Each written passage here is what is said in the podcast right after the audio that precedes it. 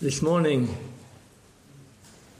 I was speaking to you about the hope of our calling, hope we have through faith in Christ.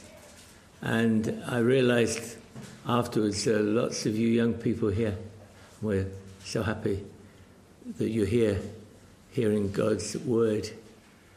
And I thought to myself, what does that mean to you?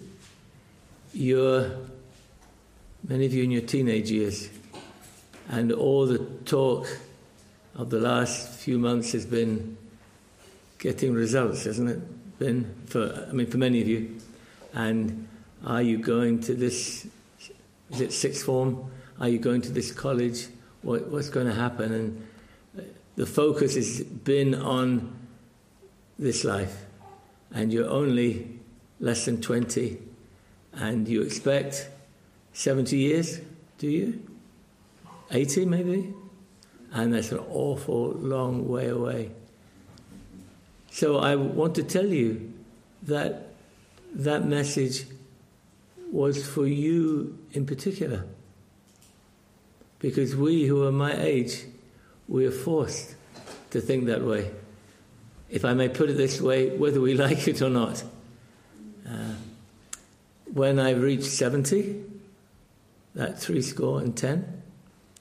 Then my work in Kenya basically was over. And all I could say was, I've either done it well or I've not done it well. There's no going back, is there? Thank the Lord, I didn't want to.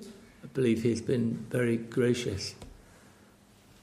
But there are two things I want to remind you, young people, about. Number one is the Lord Jesus may return at any moment. Just read Matthew 24 at the end. You'll see that repeated over and over again. Read the parable, chapter 25, of the ten wise and foolish virgins. The bridegroom came when they were not expecting. Read the next one about the parable of the talents. The master returned when they were not expecting. And so don't say, I've got 70 years. How do you know you've got 70 years? But may I say to you, 70 years is awful short. It goes just like that. And while, if you have, you've been seeking to gain this world, the word of God comes to you now, doesn't it? What will it benefit you if you gain the whole world and lose your soul? No matter what you achieve and gain in this life, and I hope you achieve much for the Lord in this life.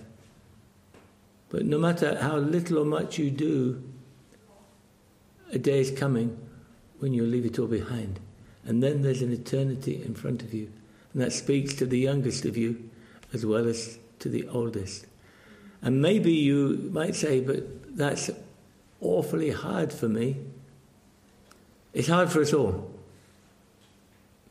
So, what I have to tell you this evening is to encourage you from God's Word, is how you can do that how you can have that hope of your calling and that thought that I'm the precious possession of God through faith in Christ that uh, guarantees that glory for me. How can I keep going? Look at verse 19 and following. Okay, Ephesians 1:19.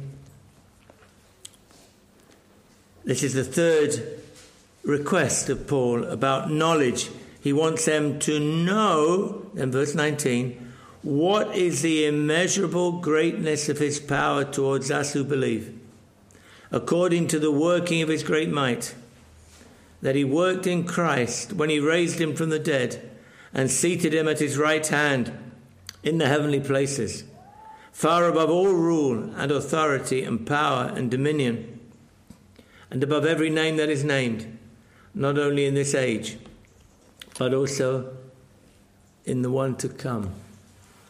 We live in a day of the Christian church when there's great emphasis on receiving power. There are whole conferences and a uh, whole brand of literature telling us that our problem is we don't have power.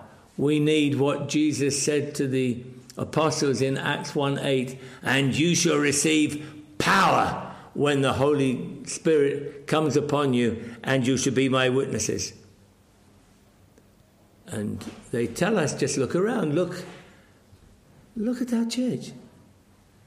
There are more empty seats than there are seats occupied this evening. The church is so ineffective. Churches are closing all over the land, aren't they? Becoming uh, warehouses and garages and um, places where other religions go and worship. And people tell us it's not enough to be a Christian. That's good. You start by believing on the Lord Jesus Christ, repenting of your sins, great, but that's only step number one. You've got to be filled with the Spirit. You know the teaching. You've Got to be filled with the Spirit, signified by something miraculous, something powerful, like speaking in tongues. But you know, that's not what the Bible teaches. Listen carefully. The Bible teaches that those who don't have spiritual power are not Christians at all. The working of God's power is what defines a Christian. And that's what you need to know. That's what Paul writes here in verse 19. We need to appreciate what's happened to us as Christians, and we need to rely on what God has done so that we reach the final goal of the reason why we put our hope in Christ. Again, this is so glorious. All these three things are mind boggling. We wonder the immeasurable greatness of his power towards us who believe. I believe you mean that's true of me? Yes. And I hope to explain that to you this evening. Because if you don't know that you have spiritual power, then no wonder you've got no confidence or boldness. The two go together.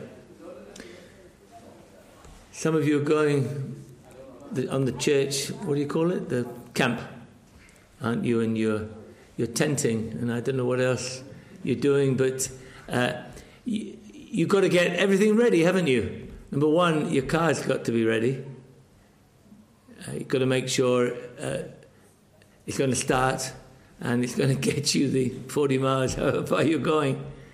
Um, but you've got all the equipment, you've got your tents and beddings and you know all the other stuff that you need. And uh, to have confidence as you get in the car and go that you're going to enjoy a nice few days all those things need to be ready. You need to know you've got the resources. Do you have the resources for the Christian life? As a believer in Christ, absolutely you do. And we need to know it.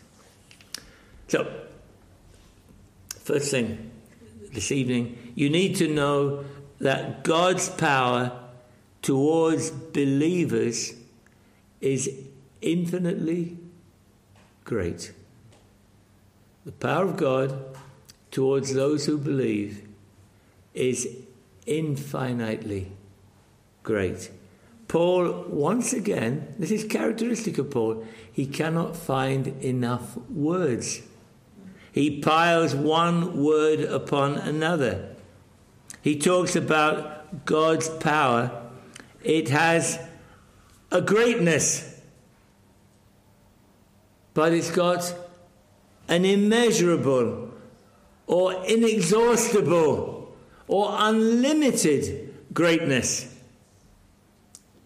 There used to be supermarkets in the old days, and then I think there became uh, mega supermarkets and then hyper mega supermarkets. I'm not sure if that's quite the truth, but you get the point.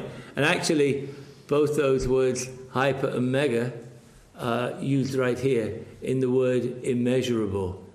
So it's just seeking to express something so great you multiply words to describe it. And it's towards us as believers. In other words, it's for our benefit. The goal is to help us. And so then, it's absolutely important to know that you're a believer, isn't it?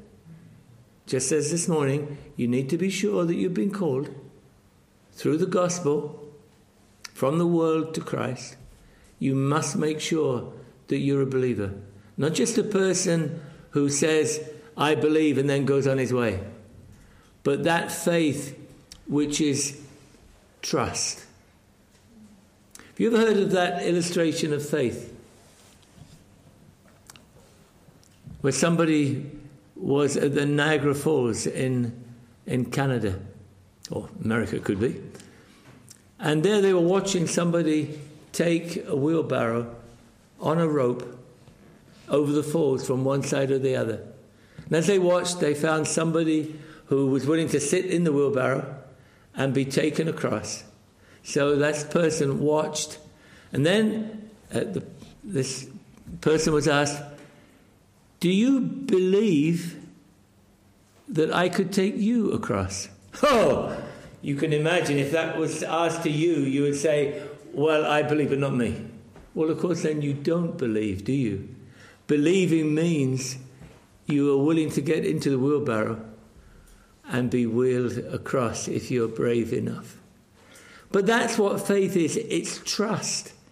It's not just saying yes and walking away, it's saying yes and putting your life in the hands of Jesus Christ and saying, Lord, you do whatever you want with me. I'm yours.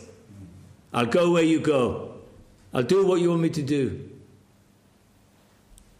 It's absolutely vital for this evening. You are sure that you're a believer because this only applies to believers.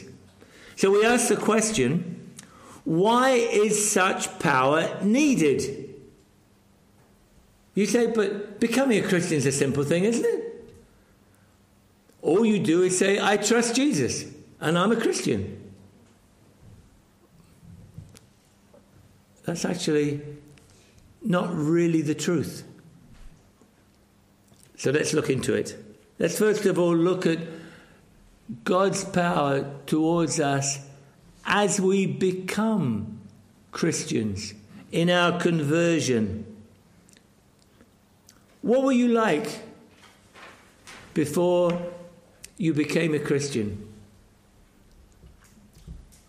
Go into the emergency room of the hospital and there see a crash victim. And the doctors are frantically working. You know, you see it, don't you, on the on the TV, how they're rushing around, barking out orders. There's not a second to waste trying to save the life.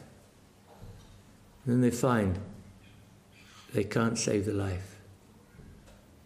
And they walk away and put a sheet over the body.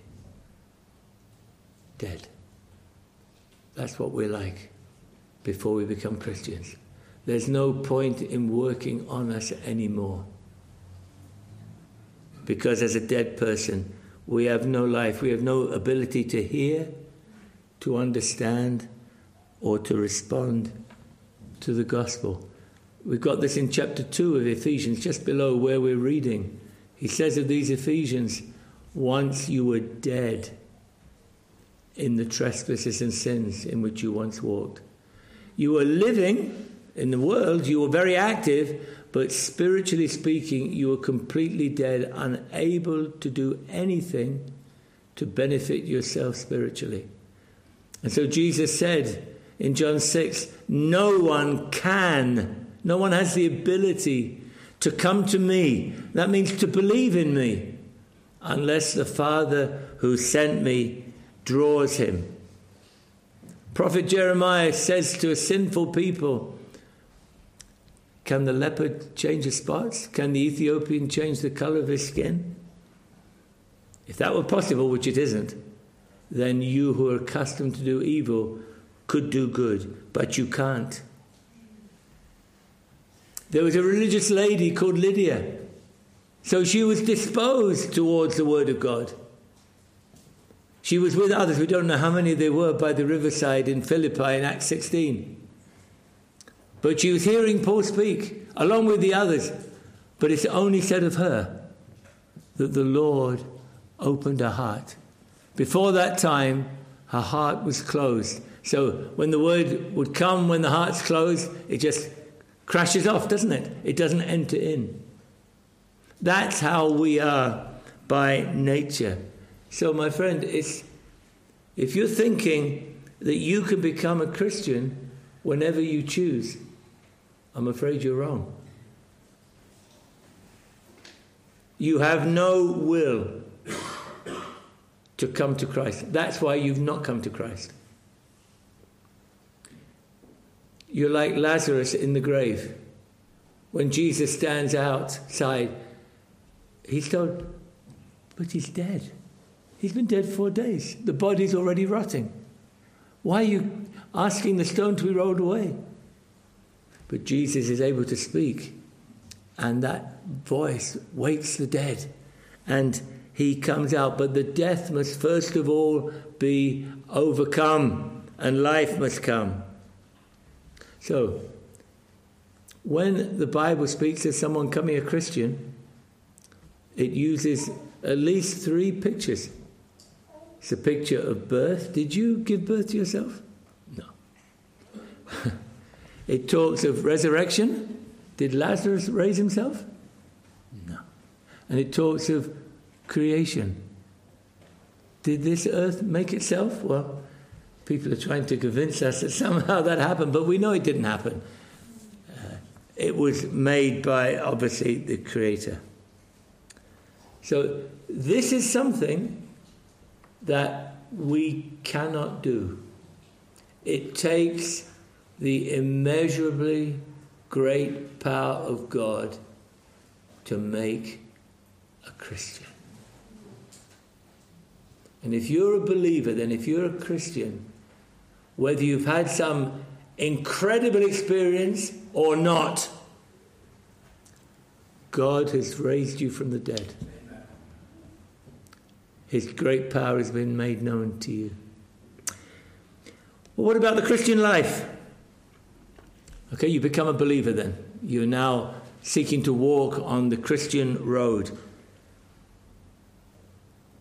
What is the road? What are the sort of guideposts? Well, it's the commandments of God, isn't it? We, we don't get saved by keeping the commandments, but we are saved in order that we might keep the commandments. But how can you do it? What an impossible task. Not just to keep them externally, so you say, Oh, I've never killed anybody. If you killed somebody with your mouth, if you said, Fool, have you had hatred in your heart, like Cain had towards his brother? That's counted as murder. And we'd all have to raise our hand and say, Guilty. Our righteousness has got to be far greater than that of the scribes and Pharisees. But think of the enemies we have as believers. There's the world outside there. How powerful the world is. Why do so many people have the same iPhone or the same handbag or the same shoes, Nike, shoes that you have to wear? Why? Because people are following the world. It's, it's pressurizing. And there it is, everywhere you go, the adverts, the, the things that people are talking. Behind it, of course, is what we call the world. We're told don't love the world. That's hard. It's hard for you young people. It's so, so attractive. And then there's the second enemy. There's what's called the flesh within the indwelling sin.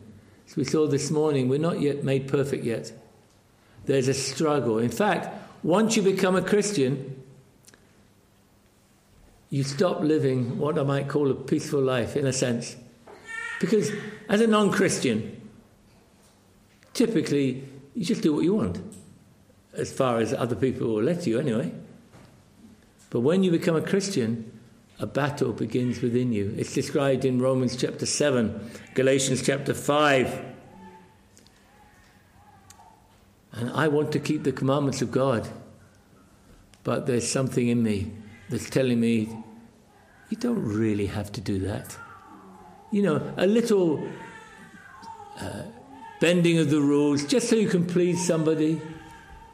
Or if you do this, you'll really enjoy it, you'll, you'll get satisfaction. Temptations are great, aren't they? Let's, let's be honest. None of us are immune. And then, of course, there's the devil behind those. Sometimes the devil's like a roaring lion, seeking whom, may, whom he may devour. That's hard.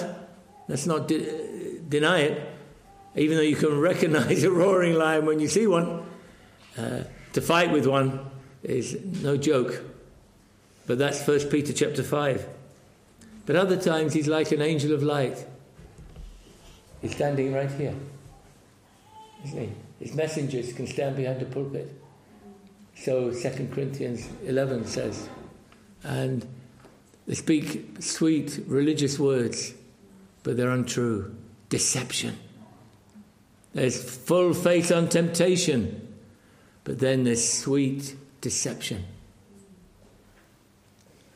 We've got to know the wiles of the devil so that we can overcome him. But those are the enemies. How on earth are you going to do that? The standard's so high. And yet the enemies are so strong, aren't they? Aren't they? We need the great, immeasurably great power of God, and we have it. Think of what Paul writes to the Philippians. He says, Work out your own salvation with fear and trembling.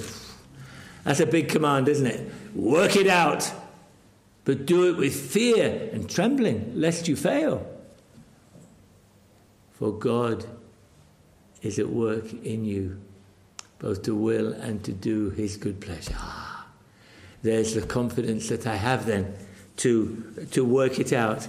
In, in Hebrews chapter 13, sometimes we read this as our benediction Hebrews 13 and verse 20. Now may the God of peace, who brought again from the dead our Lord Jesus Christ, the great shepherd of the sheep, by the blood of the eternal covenant, equip you with everything good that you may do his will. That's what's available to you working in us that which is pleasing in His sight. You've got Jude. And again, the benediction that we sometimes read there. Verse 24.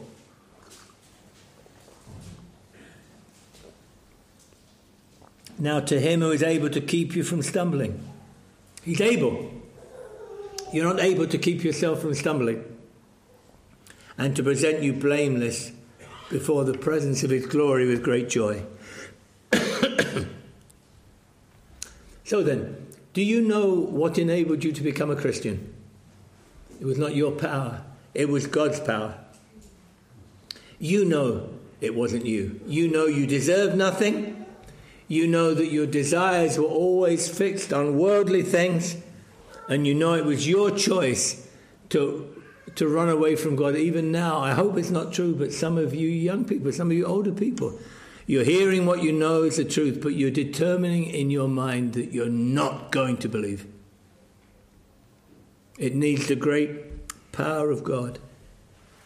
Rather like with Saul of Tarsus.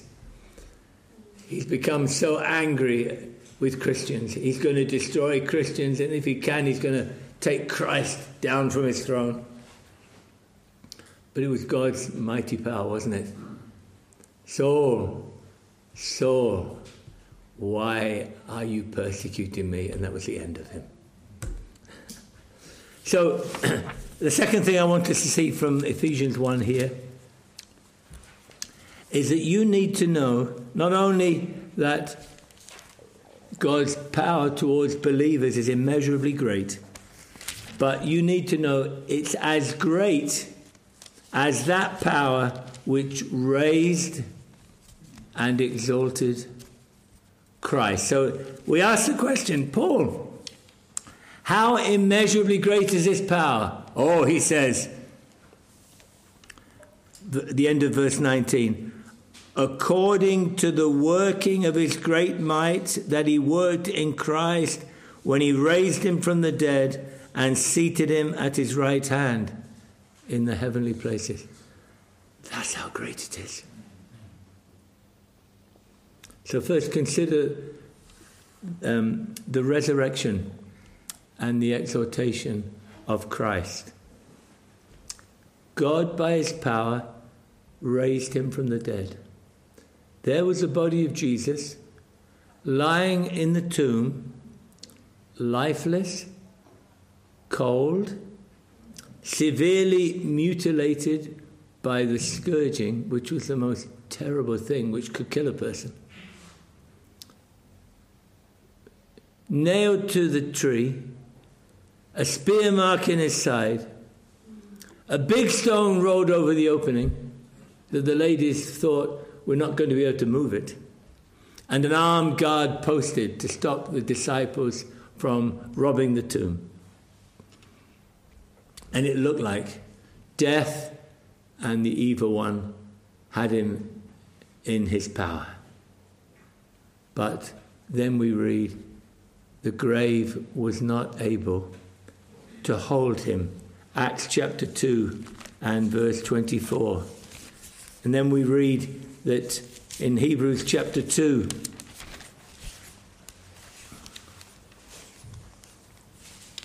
we read that Jesus partook of our nature that through death he might destroy the one who has the power of death.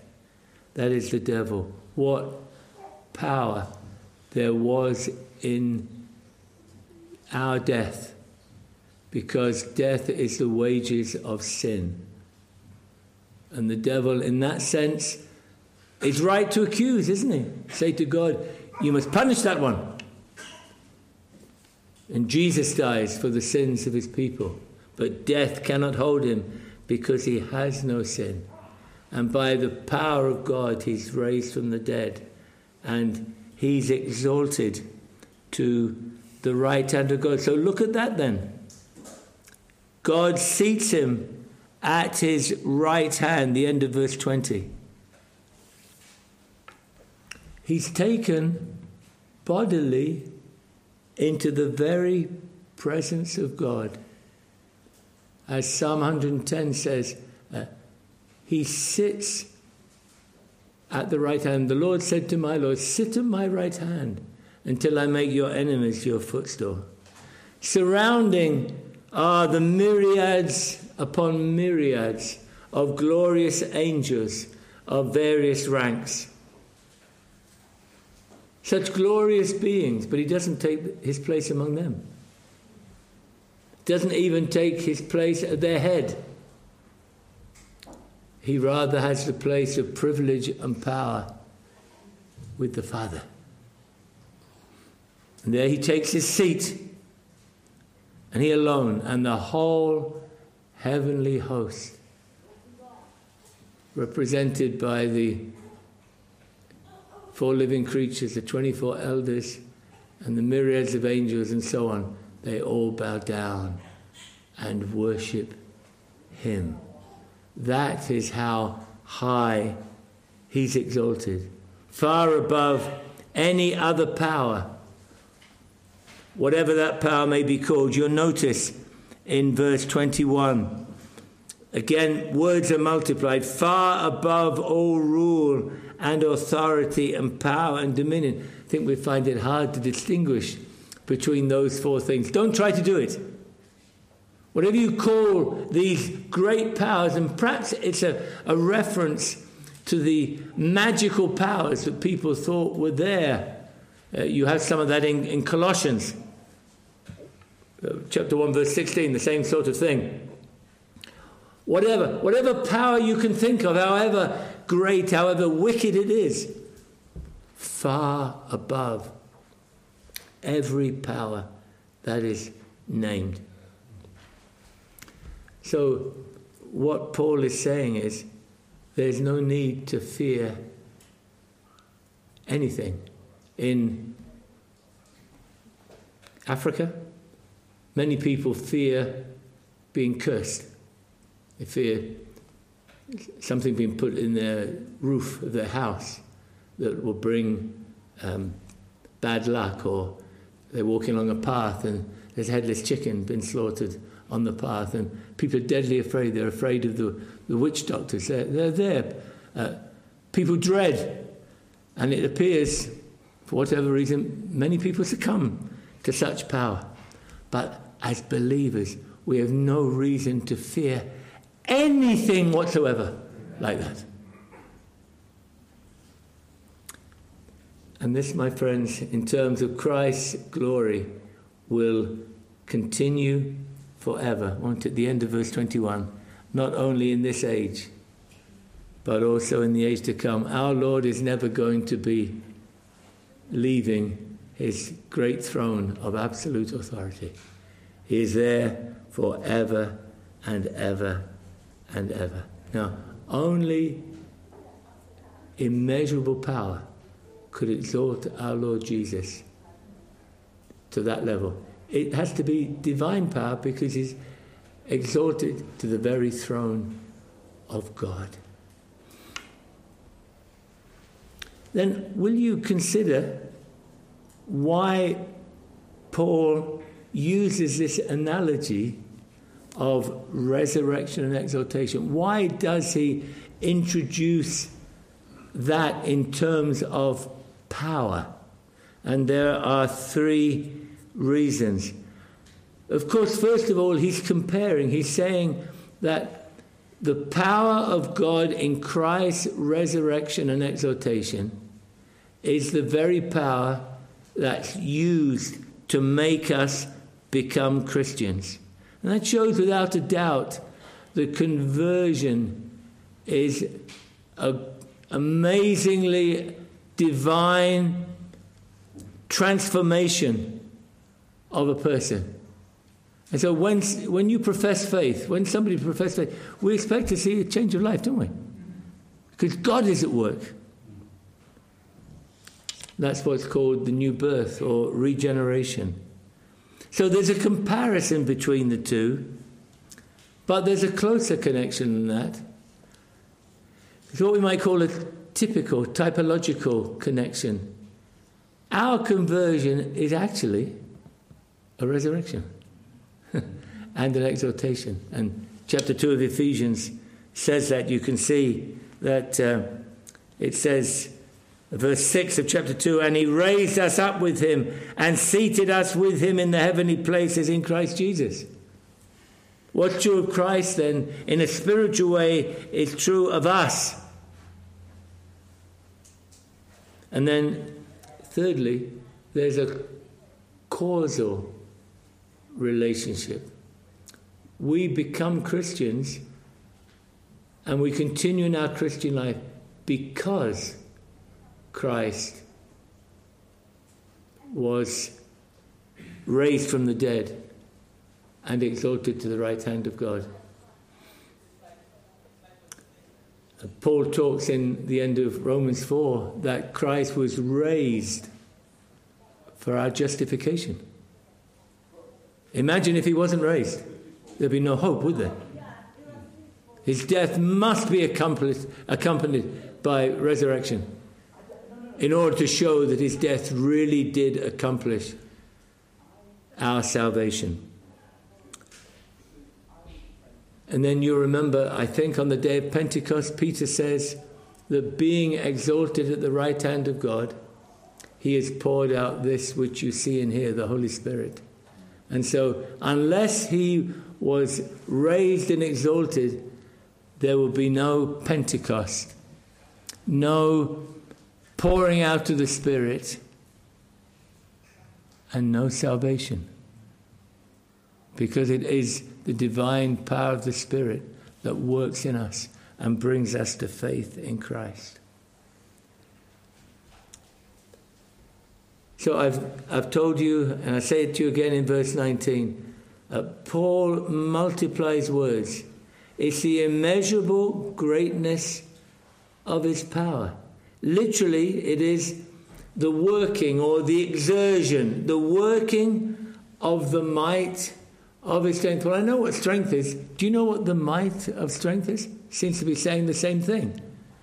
But it's simply to convince us how powerful it is. In other words, this power is not a tiny stream, but it's a flood, the likes of which we've seen in certain places recently. That flood that carries everything before it. So then, my friends, what are we going to say to this wonderful truth? This truth that we need to know, that means we need to be absolutely assured of it with joy and confidence. First of all, it tells us how great our salvation is. You didn't save yourself. You owe it all to the Lord. His grace, yes, but His power. You can't save yourself. The preacher can't save you. The mightiest evangelist, Spurgeon or Whitefield, if they were here, they couldn't save you either. Faith only comes through the immeasurable power of God. So let me ask you to what do you attribute your being a Christian? How did you become a Christian? What made you a Christian? Why are you a Christian? And like me, your brother is not. What made you different? What do you say? If you start to say, well, I studied the Bible and he didn't, you're already on the wrong track, aren't you? Well, he got involved in far more evil things than I did. You're on the wrong track. There's only one answer, isn't there? It's the Lord. Amen. It's the Lord. He made the difference. He is the one who gave me the interest to read the Bible. He is the one who stopped me from being so deeply involved in sin. And you give him all the credit, all the glory. And if you de- devalue the power of God, then you'll stop asking this question why me? Isn't that what you asked about yourself? Lord, why me? There's so many others who, just like me, why did you choose me? And you don't know the answer, do you? And I don't know the answer, except we say, it's of the Lord. Why Paul? I mean, he was the great hater of Christ, the great persecutor. there was Brother Mohammed in Nairobi. I call him brother because he became a Christian. But he always says, if the Lord can save me from my background, then the Lord can save anybody. Because it's, it just boggles his mind. Why is he a Christian? And that should be you. That There's no reason in yourself If I'm allowed, perhaps my favorite verse of the Bible, it's in Romans 8 and verse 34.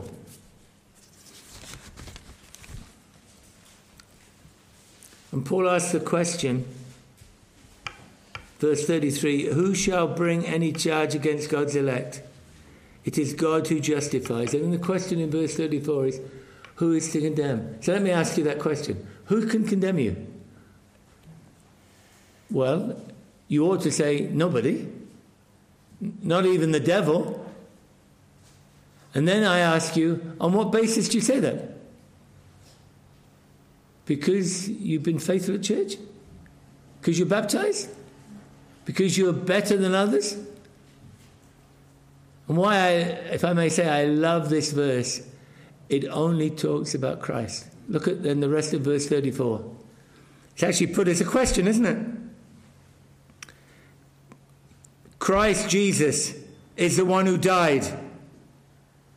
More than that, who was raised, who is at the, who is at the right hand of God, who indeed is interceding for us. I think we can put it as a question. Isn't that so? Why is there no condemnation to me? Anything that I've done, nothing at all. It's because Christ died, Christ rose from the dead, Christ is exalted at the right hand of God, and Christ intercedes for me. That's the beginning and the end, as far as all that's uh, absolutely vital.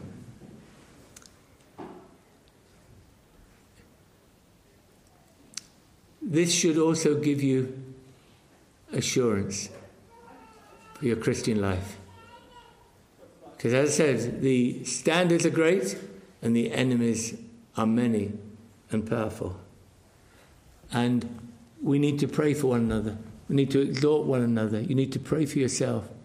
Oh, that you might know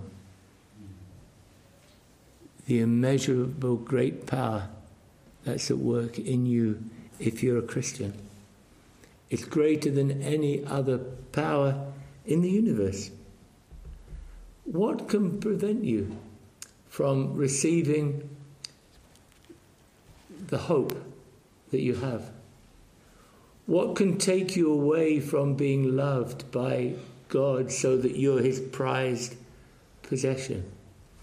Christ is in absolute control. That's how powerful he is. Every enemy is being put under his feet. And far from making us careless and lazy, this truth will energize you. When you know it, will strengthen you. You'll say, I can do all things through him who strengthens me. Because now you're sure of the strength that He can give you. And by that, you can do all He requires until He finally brings you into the eternal glory.